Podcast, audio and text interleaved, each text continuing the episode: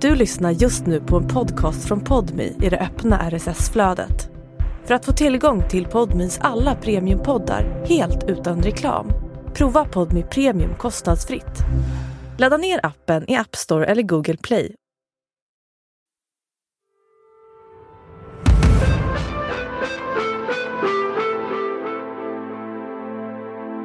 Första gången skriker man rätt ut, andra gången så bara skakar man på huvudet, tredje gången blir man nästan bara tyst, inte en gång till.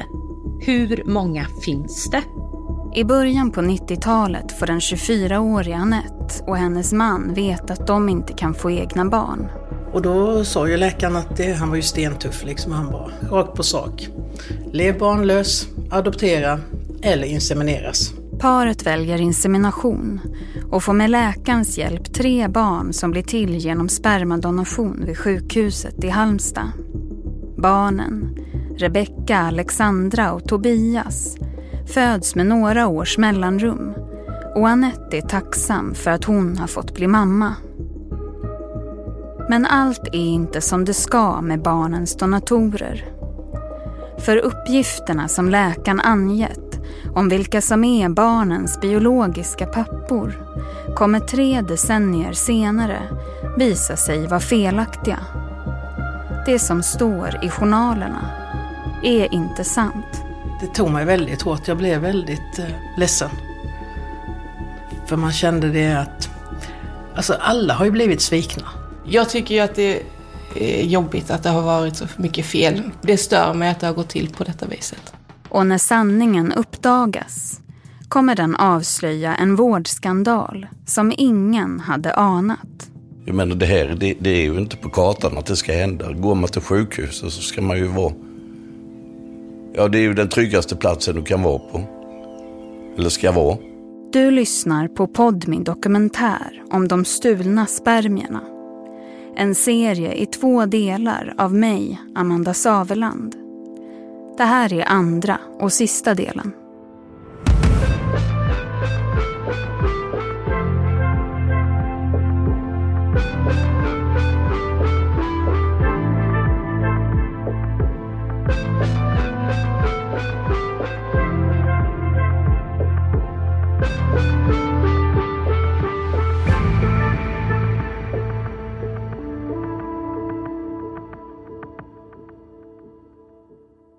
Det är början på februari och hemma hos Rebecka har mörkret börjat lägga sig utanför fönstret.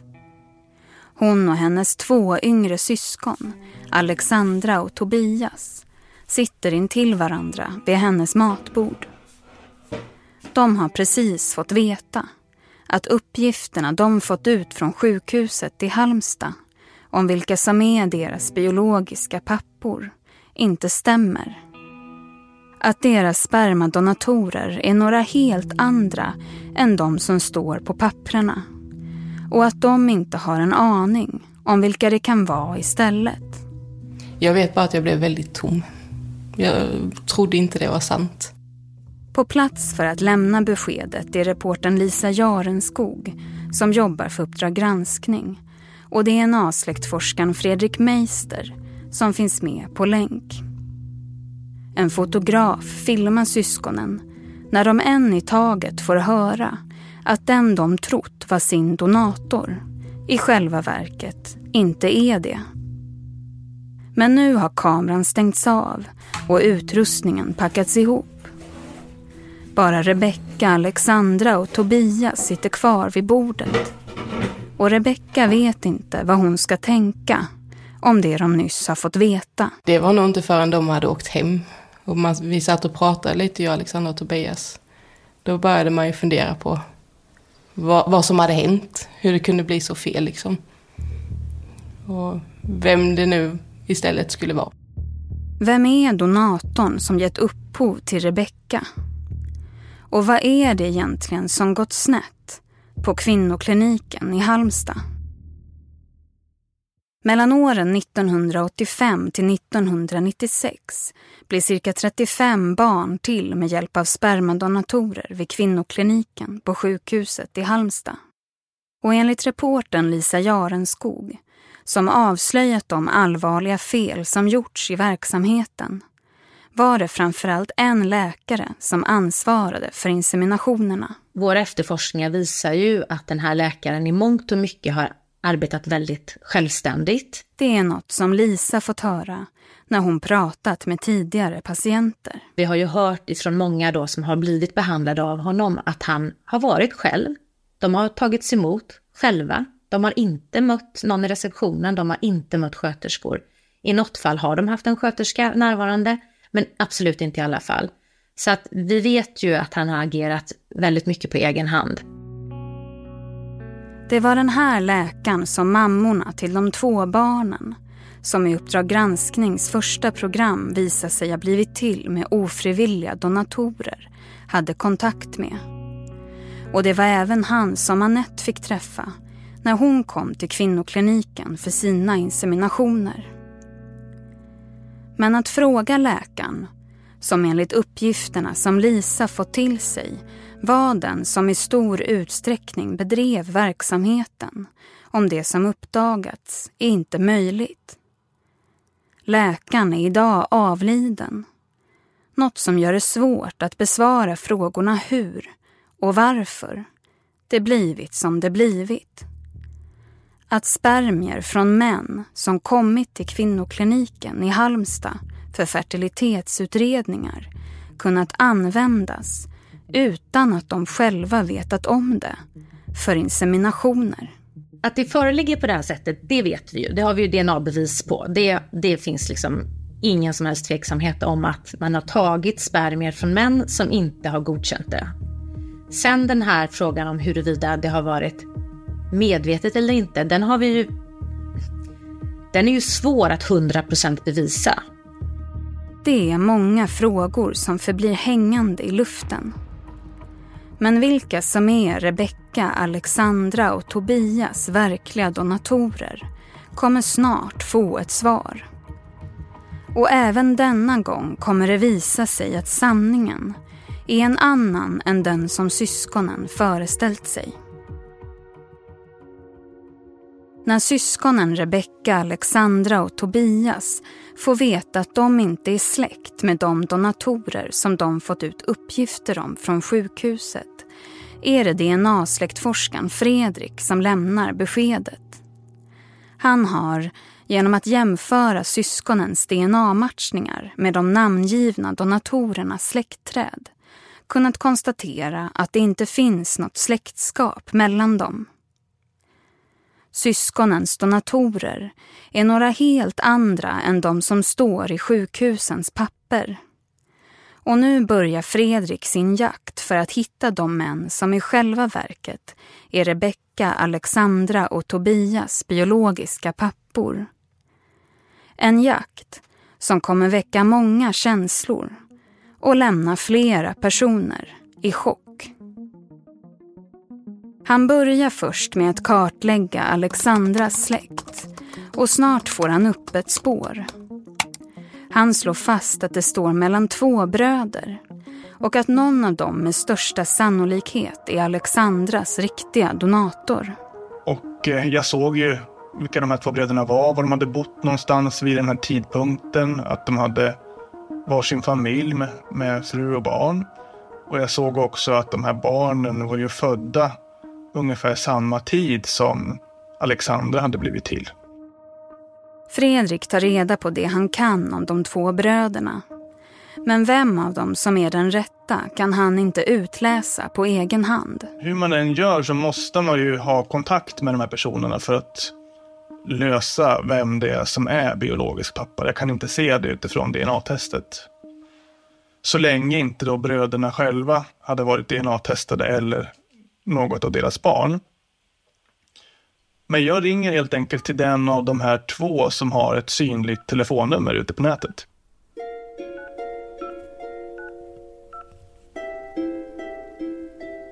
När Fredrik knappar in telefonnumret och hör signalerna gå fram tänker han att det han söker är svar på vem av de två bröderna som varit spermadonator vid Halmstad sjukhus.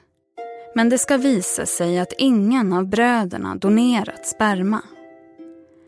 Istället får Fredrik veta att den äldre av bröderna precis som i de två tidigare fallen, varit på kvinnokliniken för en fertilitetsutredning. Och att han lämnat spermaprov vid samma tid som Alexandra blev till. Efter att jag hade haft det samtalet så, så var jag övertygad om att vi hade ett nytt fall där man olovligen hade använt spermier från en fertilitetsutredning till insemination. Det verkar först helt osannolikt. Kan det verkligen stämma? Att det har hänt en gång till? Det första jag tänker är väl att åh nej, inte ett fall till. För vi hade ju... Eller vi hade ju på något sätt blivit intalade av så många. Och fått höra att det här var undantagsfall, de fall som vi kände till. Det, det kan inte finnas fler. Och eh, nu helt plötsligt så kände jag att nu, nu finns det fler fall. Det, det här är mycket större än vad vi har kunnat ana. Eh, så att, eh, jag ringer Lisa på en gång och vi är väl eh, ganska chockade båda två och eh, summerar att nu, nu har vi något mer. Det här kommer bli stort. Jag minns att jag i princip skriker rätt ut. Herregud, det är inte sant. Alltså det, det var ju verkligen den reaktionen. Vi hade aldrig kunnat ana det. Men det stannar inte där. För känslan att det finns fler fall, att det här rör sig om något mer omfattande, kommer snart få ännu starkare belägg. För Fredrik kommer fortsätta ringa fler män. Och ett av de samtalen kommer, precis som i Alexandras fall, avslöja ytterligare en ofrivillig donator. Det är kväll och på femte våningen hemma i sin lägenhet i Halmstad sitter Bengt med ett glas vodka framför sig. För 33 år sedan var han på kvinnokliniken tillsammans med sin fru. De hade svårt att få barn och hade drabbats av flera missfall. Och då hade vi en tuff resa med ett antal missfall innan. Och sen blev det en fertilitetsundersökning. När fertilitetsutredningen är gjord ska det visa sig att det inte är något fel på spermaprovet Bengt lämnat. Hans fru blir så småningom gravid. Och i augusti 1991 föds deras dotter på sjukhuset i Halmstad. Den känslan den natten när jag åkte hem där på morgonen, den var euforisk. Nu är det februari 2023 och Bengt som hunnit få barnbarn och pensionera sig, sitter i sin soffa och försöker smälta ett telefonsamtal han fått från sin bror tidigare på dagen. Han ringde mig. Så sa jag, var jag hemma hos min dotter och hon var ute och sprang och eh, jag passade barn, barnbarnen då. Och så ringde han och så sa han att eh, jag har en liten grej jag ska berätta för dig, sa han, men det tar lite tag. Ja, kör på, sa jag. Då barnen satt tysta och lugna. Jag berättade, ja det tar tio minuter, sa han. Ja men sätt igång. Så, och så sa han att det var en kille som ringde som eh, ringde från något tv-program. Eh, och han var släktforskare. Och han sa att de har gjort på samma sätt eller följt bakåt i spåren och kommit fram att antingen du eller jag är pappa till ett barn. Okej, okay, så jag, jag vet ju att inte jag har varit ute och vänstrat så jag skrattade ju och sa jag, vad har du nu hittat på, säger jag till honom. Nej, så började han ju berätta då hur de hade gått tillväga och att det var en fertilitetsundersökning. Och då fick jag ju den där känslan, men oj, det är ju jag. Bengt förstår att det förmodligen är han som är pappa till barnet som brodern berättar om. Han tar fram ett papper och försöker skriva ner vad som sägs. Men det är svårt att ta in. Det låter ju så obegripligt. Jag skrev upp alla, alla sakerna som hände. Med Lisas eh, telefonnummer och till Fredrik telefonnummer och att jag kunde ringa och sådana här saker. När Bengt senare kommer hem och sätter sig i soffan har han anteckningspappret med sig. Han häller upp ett glas vodka och tittar på numret han fått till Fredrik. Så jag satt ju bara och tittade på den här lappen och tänkte, vad är det som har hänt? Det fanns ju inte på kartan liksom, man bara får ett telefonsamtal på det viset. Och brorsan han sa ju att eh, de ville ha ditt telefonnummer. Men jag gav inte ut det sa han. Utan jag fick deras nummer så jag, jag kunde ringa. Så när jag kom hem så satte jag mig och googlade vad det var för någon. Och såg då att det var en släktforskare och han hade många uppdrag. Så då ringde jag upp. Jag vet inte om det var samma dag eller om det var någon dag senare så har jag nattat min son och somnat med honom. Och så helt plötsligt så börjar det ringa. Och jag vaknar och det kanske, klockan kanske är sådär halv åtta, åtta på kvällen. Släktforskaren Fredrik ser att det är ett okänt nummer som ringer. Och han förstår genast vem det förmodligen är som hör av sig. Så att jag går upp fort som tusan och så eh, svarar jag. Och så berättar han då vem han är. Att han heter Bengt och att han då är bror till den här andra mannen. Fredrik berättar för Bengt om de tre syskonen och deras mamma. Om uppgifterna som visat sig vara felaktiga och om DNA-testerna som kunnat leda honom till Bengt. Att det finns fler fall och att det då visat sig handla om män som kommit till kvinnokliniken för att göra en fertilitetsutredning och vars spermier då används för insemination utan deras medgivande. Och då, ja, då var det en riktig chock. Jag bara satt och stirrade. Jag hade inte ens satt på tv utan jag bara satt och stirrade rakt framme. Jag menar, jag vet att ja, det finns ett barn som har mitt DNA. Det är ungefär vad jag vet. Sen gick det ju inte att samla tankarna till att få ett vettigt samtal egentligen. Utan det var ju han som fick berätta. Och jag bara sitter och säger jaha, jaha, jaha. Och sen var det att gå och lägga sig och stirra i taket. Och började ju fundera hur mycket som helst. På vad det var för någonting som hade hänt och hur, hur det kunde hända. Och man fattade ju absolut ingenting av det.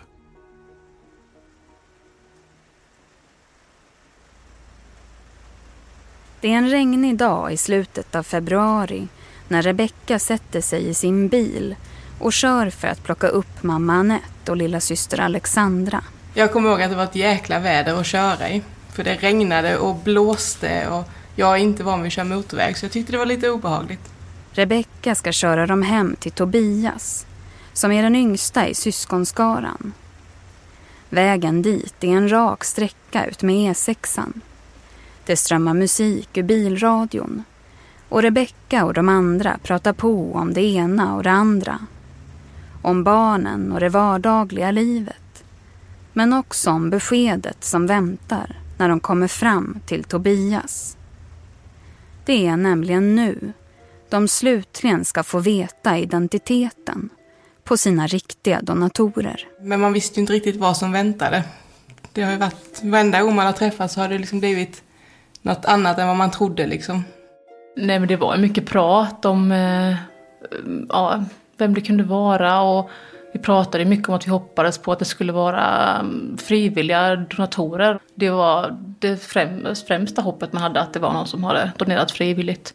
Alexandra håller tummarna för att hennes biologiska pappa är en frivillig donator.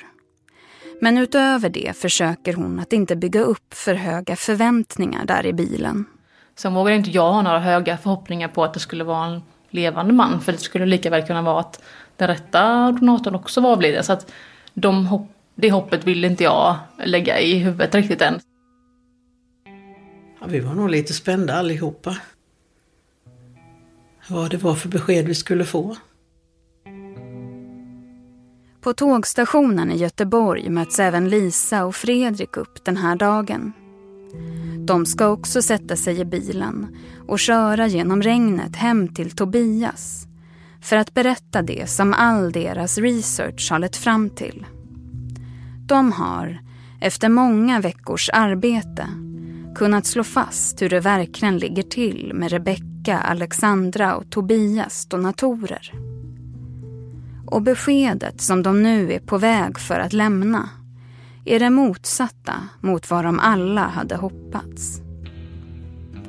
De ska berätta att ingen av syskonens biologiska pappor har varit frivilliga donatorer. att även Rebecka, Alexandra och Tobias blivit till med spermier från män som inte gett sitt medgivande till det. Man är ju både journalist och medmänniska i sådana här fall. Journalisten i en kan ju såklart se att oj, det här är ju en riktig jäkla grej vi kommer med här. Vi avslöjar ett jätteallvarligt missförhållande. Vi har ett skop här. Det ska man ju vara ärlig och erkänna som journalist att det där är ju någonting som är, som är bra, som talar till vår fördel.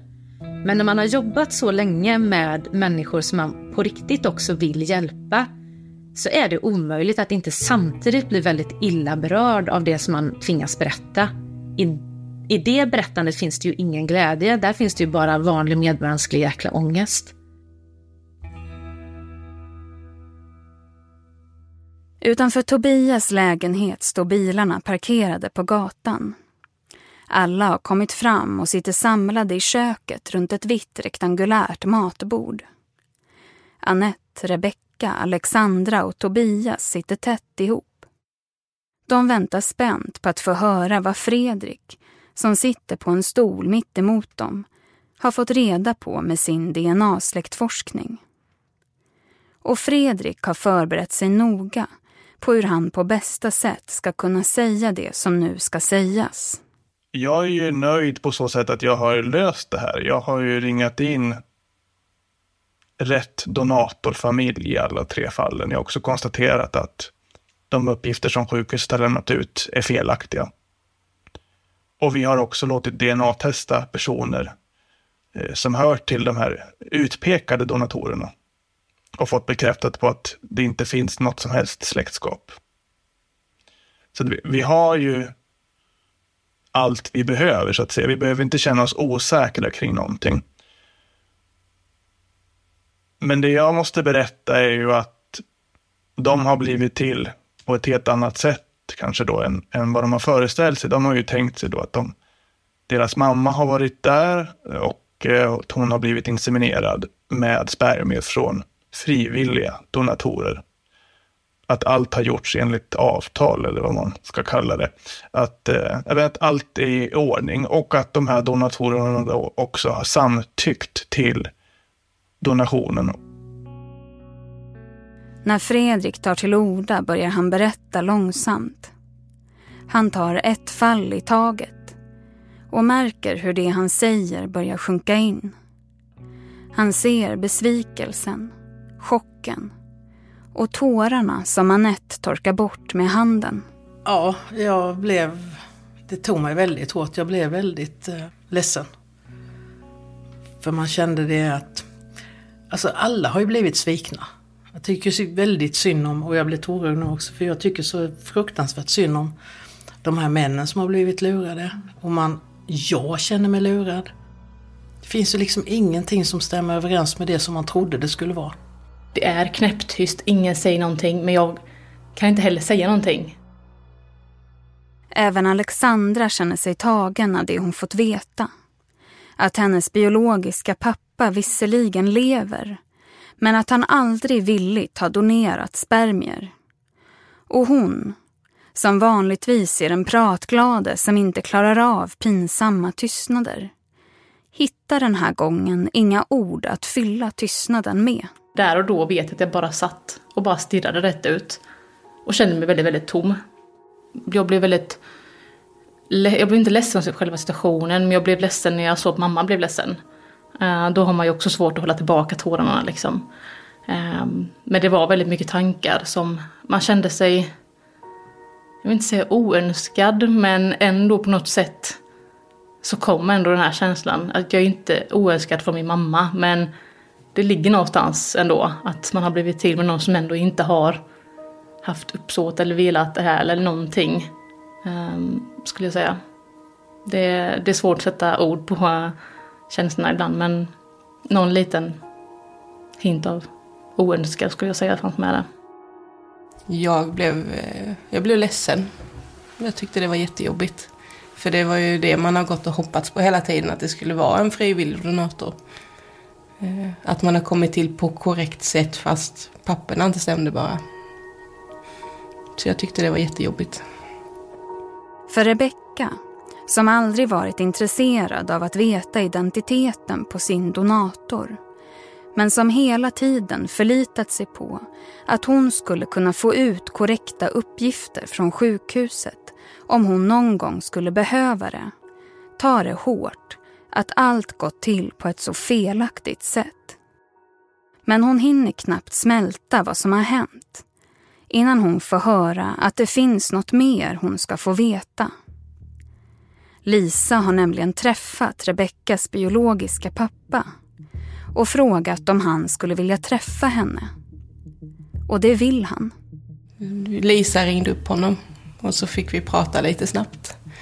Och bestämde att vi skulle träffas samma dag. Och då blev man ju lite eh, chockad och nervös. Jag, blev, kommer ihåg att jag satt och skakade för jag var så nervös. Rebecka ska nu få träffa sin biologiska pappa. Hon känner sig nervös och nyfiken men tänker samtidigt på Tobias och Alexandra. De har till skillnad från henne fått veta att deras biologiska pappor inte bestämt sig för om de vill uppge sina identiteter eller inte. Kanske är det så att de inte kommer vilja ha någon kontakt.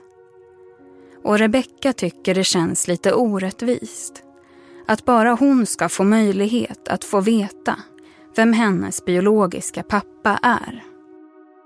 Och hon är inte den enda som känner på det sättet. Min första tanke var att varför Rebecka? För hon var ju den som minst ville ta reda på sin pappa. Och det är hon som får reda på sin pappa. För Annette har en del av varför hon hörde av sig till Uppdrag granskning varit hoppet om att kunna ge Alexandra mer information om sitt ursprung. Att det Alexandra trodde, att hennes biologiska pappa var död, inte ska stämma och att hon ska få chansen att veta varifrån hon kommer. Därför känns det tungt att höra att Alexandras biologiska pappa kanske inte vill ge sig till känna. Samtidigt är Annette glad för Rebeckas skull. Att hennes biologiska pappa vill ha kontakt och att de ska ses redan samma eftermiddag. Regnet har avtagit när Rebecka återsätter sig i bilen och kör mot Halmstad. Hon har fått adressen där hon och hennes biologiska pappa ska träffas. Ett hotell som ligger intill en park nära vattnet. Hon är nervös och vet inte vad hon ska vänta sig. Jag ringer upp min jobbarkompis i bilen för att vi har pratat väldigt mycket. Hon, eh, ja, hon är, står väl mig väldigt nära. Så jag ringer upp henne och berättar alltihopa. Att eh, det inte är en frivillig donator och att eh, de har hittat vem det är. Och att jag ska träffa honom nu liksom. Eh, så jag pratar med henne ända tills jag ska gå in på hotellet. Bara för att lugna ner mig lite grann. När hon kommer fram parkerar hon bilen och går över gatan mot en grön entrédörr.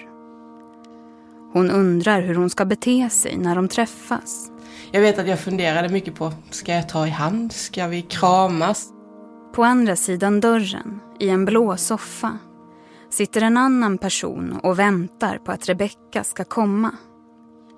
Det är Bengt, som tio dagar tidigare fått samtalet från sin bror om att hans spermier olovligen använts för en insemination. Nu ska han få träffa det barn som han i 32 års tid inte vetat om att han hade. Det var väldigt nervöst. Det var ju... Jag fick ju reda på det som hände en tio dagar, eller att Rebecka fanns en tio dagar innan Rebecka visste om det. Så det gick ju tio dagar och då hann jag ju gå och grubbla på, vill hon träffa mig? Vill hon inte träffa mig? Ja, det var ju en oro där överhuvudtaget. Bengt sitter och tittar spänt mot dörren. Och så ser han hur handtaget dras ner. Jag vet att jag öppnar dörren försiktigt och så ser jag Bengt och då, ja jag vet inte, det var så mycket känslor på en och samma gång så jag kan inte sätta ord på det liksom. Rebecka får se sin biologiska pappa för första gången. Han har jeans, blå skjorta och nästan samma sorts glasögon som hon själv har på sig. Och sen så kommer Bengt gående mot mig och bara ger mig en stor kram. Och det känns jättehärligt. Men jag vet att jag, när han kramade om mig så tänkte jag bara, jag behövde inte oroa mig, det blev en kram. Alltså att jag varit så orolig över hur vi skulle göra, det var liksom så. Det blev så naturligt på något vis. Ja, det var spontant, bara gå fram och krama om henne direkt. Det var lika spontant som när jag i tv-programmet, eh, när de sitter och intervjuar mig här, att de har hittat Rebecka då. Och så ställer de frågan ja, om, om hon skulle vilja, skulle du kunna tänka dig att träffa henne? Och hon hinner inte säga färdigt meningen för jag säger det är klart hon ska, att jag ska träffa henne, tyckte jag. Det var så givet så att det är klart hon har rätt till hela sitt ursprung. Det är ju halva identiteten det handlar om. Så den tycker jag var, den var så självklar. När de kramat om varandra slår de sig båda ner på soffan. Rebecka berättar att hon har två barn. Och Bengt berättar om sin dotter och sina barnbarn. Och att han kört lastbil. Varpå Rebecka säger att det är hon med. Och sen pratar de om sina likheter. Att det finns många drag de har gemensamt. Vi har väldigt lik mun. Det är det första jag ser. Och sen ser man ju att näsan är lik och ögonen är lika. Och, och jag slås av hur snäll han ser ut. Han ser väldigt, väldigt snäll ut. Jag blev full, full i skratt för att jag såg ju den här enorma likheten med en gång så jag kände det där var, det var min dotter. Henne kan jag inte skylla på någon annan. Två veckor efter att Bengt och Rebecka träffas på hotellet i Halmstad sänds programmet om vad de varit med om i tv. Det blir nu känt för allmänheten vad som hänt på kvinnokliniken. Och vårdskandalen är ett faktum. Ja, när vi, alltså informationen kommer ju då till sjukhuset i, samma, ja, i samband med att det här tv-inslaget sändes. Eh, och då insåg ju sjukhusledningen och många andra berörda här att det, att det verkar ha funnits stora brister i verksamheten. Det berättar Anders Åkvist som är chefsläkare inom Region Halland och som själv beskriver det som Bengt, Rebecka, Alexandra, Tobias och Annette råkat ut för som förskräckligt. Som svar på avslöjandet har regionen tillsatt en intern och en extern utredning som fortfarande pågår och vars syfte är att undersöka och försöka komma fram till hur det som inträffat kunnat ske. Där, för 30 år sedan.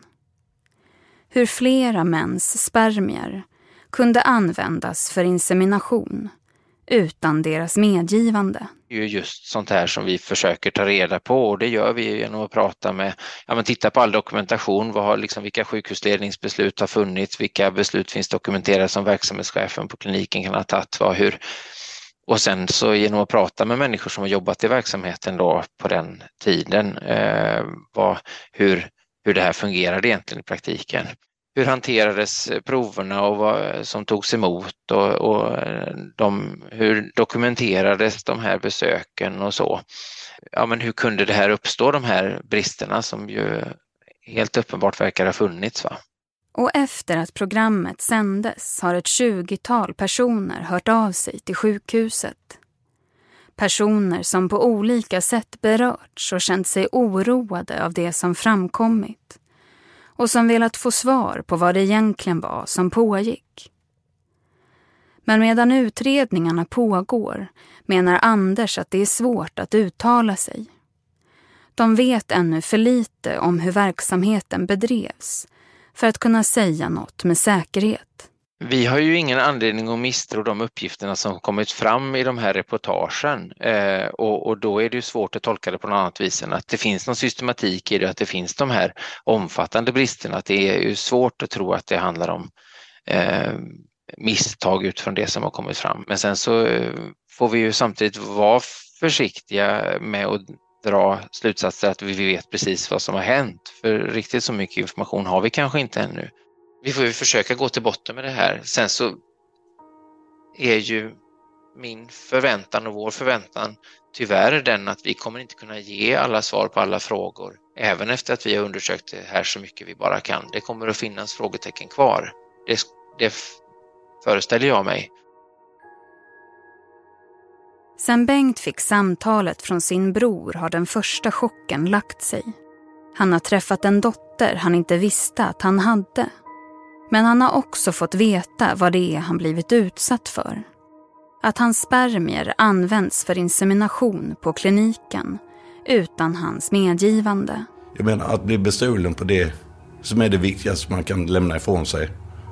Ett liv, det är, det, den är, den är hemsk den känslan. Den vill jag ju kunna styra över själv. Så det är ju ett övergrepp som inte går att beskriva. Moraliskt är det ju så jädra sjukt så det. Det kan ju inte... Alltså hade detta varit på tv, en amerikansk film, så hade jag nog stängt av den för att den är så dålig den där filmen så den, den åker jag inte se färdigt på. Att det skulle kunna hända i verkligheten, det fanns inte på kartan.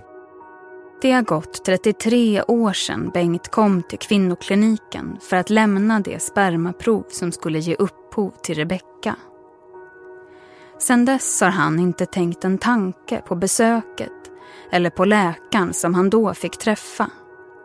Men nu, när allt uppdagats, är det den där dagen i maj 1990 som upptar hans tankar. Likadant är det för Anette. Efter att fått höra de uppgifter som Uppdrag granskning presenterat känner hon sig lurad av läkaren som hon anförtrodde något så viktigt som tillblivelsen av hennes tre barn. Hon litade på att allt gick rätt till. Men nu hopar sig tankarna och vissa frågor etsar sig kvar. Ja, men det är ju varför och var han har... Varför han gjorde som han gjorde. Fanns det inte tillräckligt med frivilliga don, donatorer eller varför tog han stulen sperma? Från början så tror jag att jag tänkte så här att ja, men det är ju tack vare han jag har fått mina barn. Och har känt en väldig tacksamhet just för det. Men nu när som allting har rullat på så känner man ju att jag vet inte om han har gjort det för att vara snäll mot oss som är barnlösa eller om han har lekt Gud. Alltså man vet inte. Hur har han tänkt? Det, det är många frågor som man aldrig kommer att få reda på.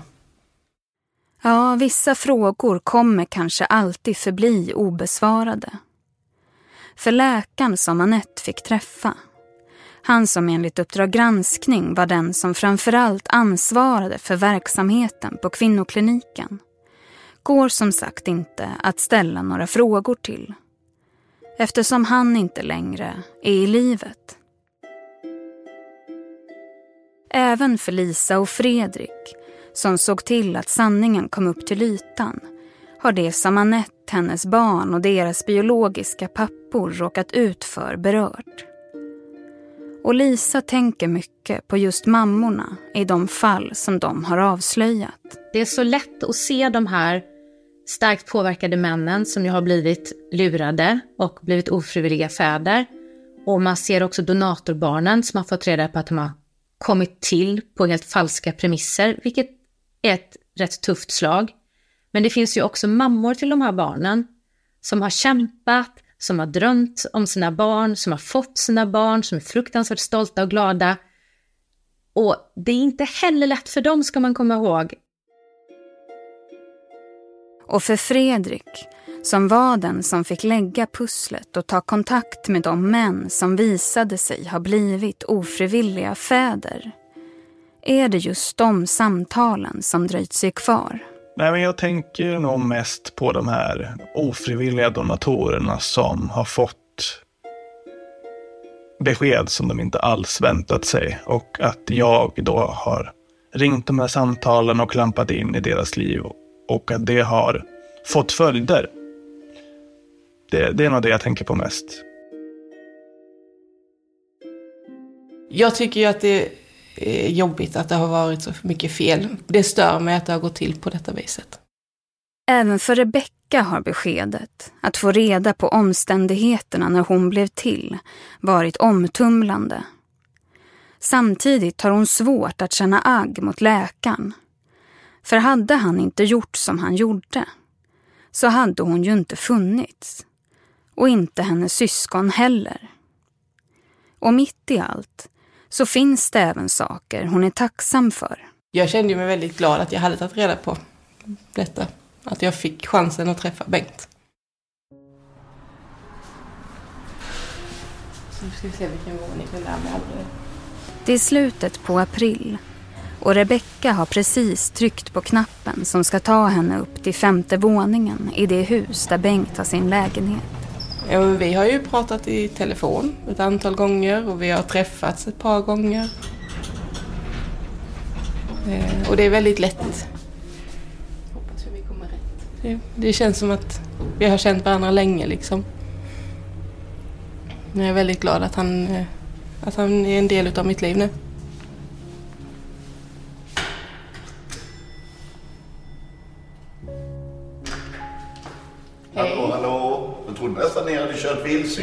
Hittade hit. Ja, det är gott att se. Och så gör du och tittar på det. När Bengt fick veta att Rebecka fanns var det genast många känslor som upptog honom. Och en av dem var oro. Att han inte visste hur Rebecka hade haft det. Hur hennes liv hade blivit. Eh, Har hon haft det tufft?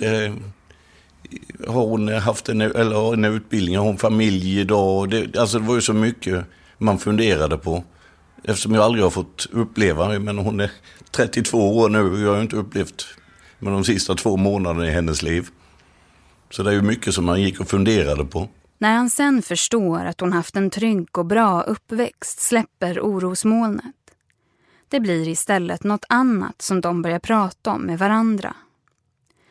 För det ska visa sig att Bengt mycket väl känner till platsen där Rebecka växte upp.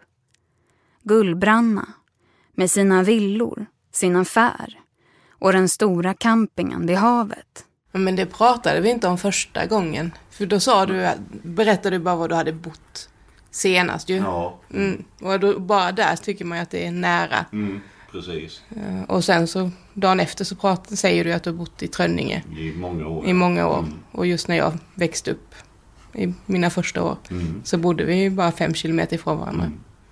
Ja, Trön, Trönninge var ju en eh, eh, hålan innan Gullbrand om man säger så. Det är ju en liten förortsby till Halmstad. Också bara villor. När Rebecka kommer upp i skolåldern är det till Trönninge hon åker med bussen för att ta sig till skolan. Det var en gul tegelskola. Eh, ja. Efter fem gick i en enplansbyggnad och sen gick man, eh, var det två våningar när man kom upp till högstadiet. Och till den gula tegelskolan tar sig även Bengts dotter. Ja, det, det, det är så otroligt för hade inte, hade inte hon börjat ett år tidigare i skolan så hade de ju gått samma klass. Rebecka och Bengts dotter har gått i samma skola. I flera år har de passerat varandra i korridorerna utan att egentligen veta vem den andra är. Ja, nu i efterhand så kommer jag ihåg henne. För hon var, i och med att hon gick i klassen över så såg man upp till de som var lite äldre. De kommer man ihåg mer än de som var yngre. Och hur, hur har det känts för dig att, att tänka på det i efterhand nu? Att det ändå var din halvsyster? Konstigt. Ja, men sen, all, allt eftersom vi pratade så hittade man ju mer och mer kopplingar. Du jobbade nere på Brädgården, där nere i Gullbranna. Och där var jag nere och köpte virke med jämna mellanrum. Så men vi har kanske stått och fått brädor ut och Rebecka utan att veta vem det var. Ja, det, det är ju en väldigt konstig känsla. Och det är som vi båda två har konstaterat att det får ta sin tid det här med att bli... Att lära känna varandra och att bli vänner. Det måste ta tid. Det måste... eh, Ja, det måste ta tid för att lära känna varandra. Och man ser nästan hem till dig härifrån. Ja, nästan. Man ser åsen där. Åsen, ja, Ja. precis. Jag ser Danmarksfärjan när den lägger till där nere. Ser du den? Ja, du ser skorstenen och eh, styrhytten på båten. Och så, nu börjar det ju grönska här, men innan dess såg jag när den gick ut också. Då kunde man se hela eh, båten.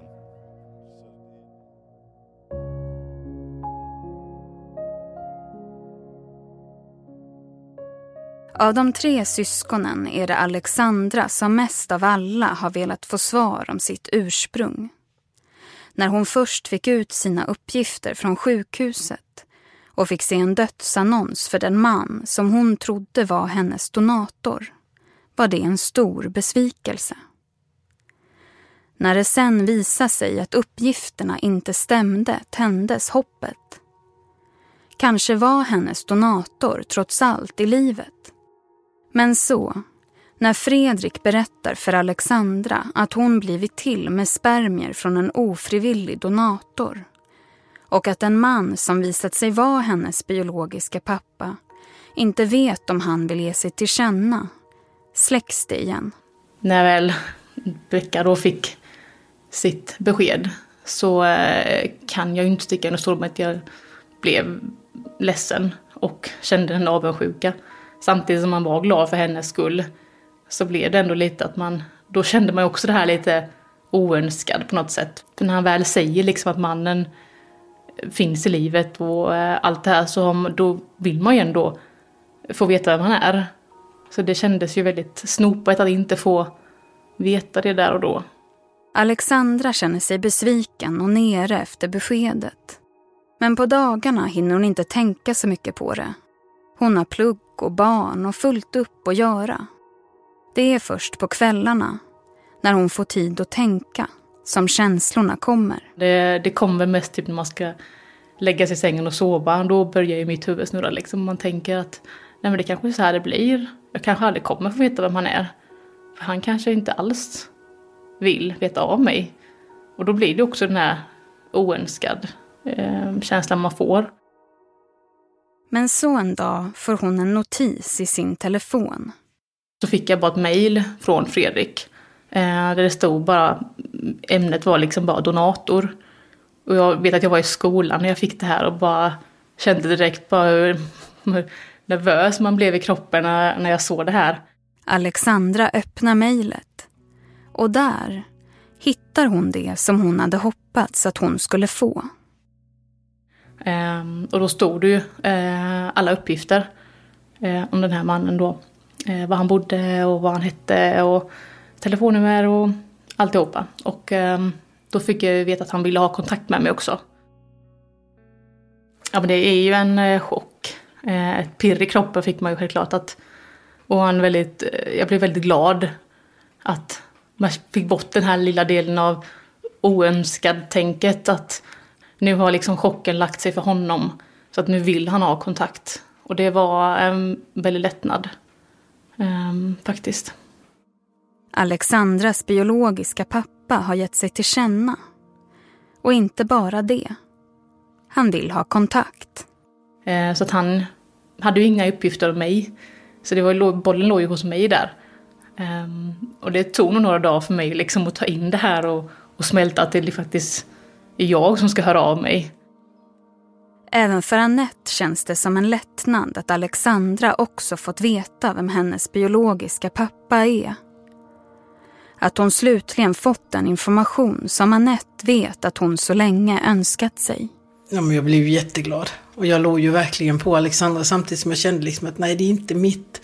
Det är inte min uppgift. Liksom. Alltså, vill hon inte ta kontakt så är det ju hennes val. Men jag bara kände ju liksom att gör det för du kommer att ångra dig resten av ditt liv. Och jag sa till henne också att vänta inte för länge för ju längre tiden går desto svårare är det ju. Jag tyckte det var väldigt svårt att veta hur jag skulle höra av mig. För jag tänkte hur ska jag ringa, hur ska jag presentera mig?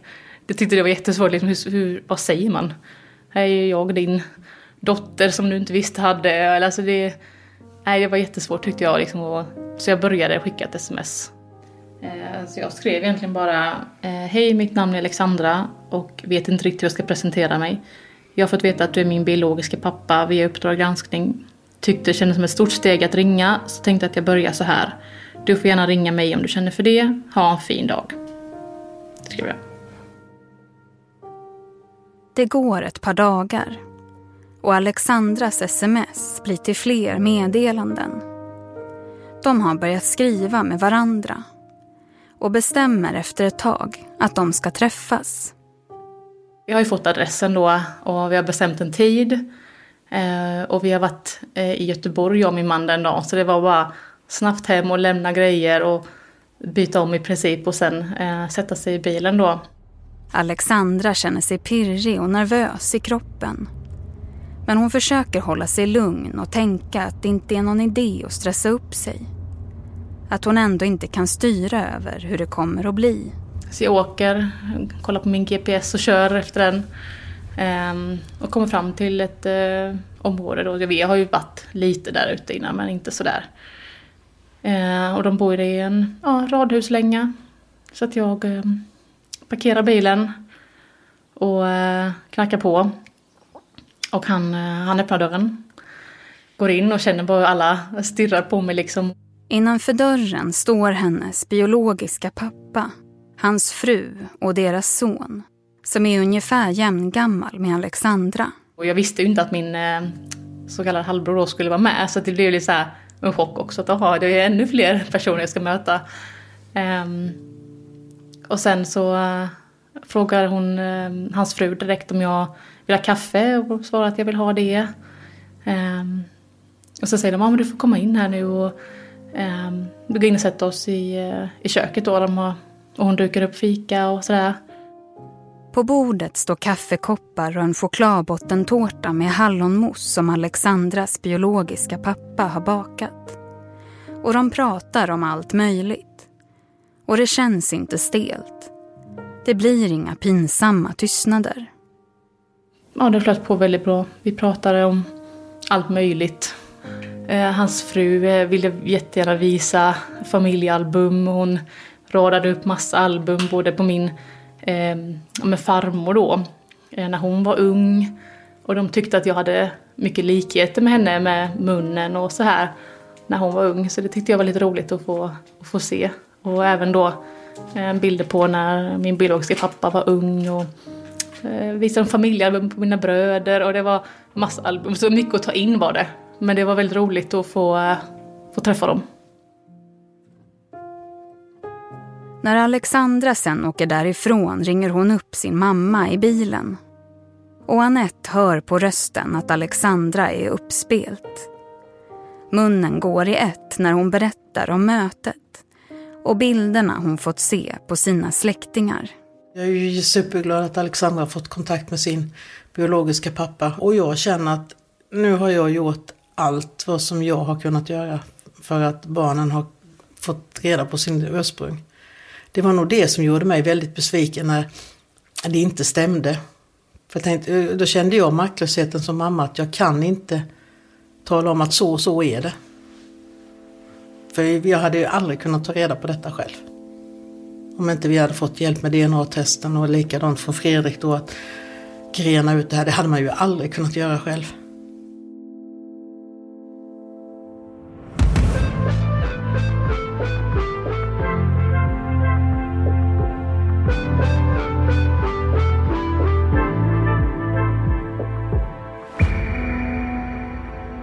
Du har lyssnat på andra delen av Podmi dokumentär De stulna spermierna. En serie i två delar av mig, Amanda Saveland, från produktionsbolaget Filt. Producent var Olivia Sandell, tekniker Christer Orreteg och exekutiv producent hos Podmi, Emilia Melgar Arnheim.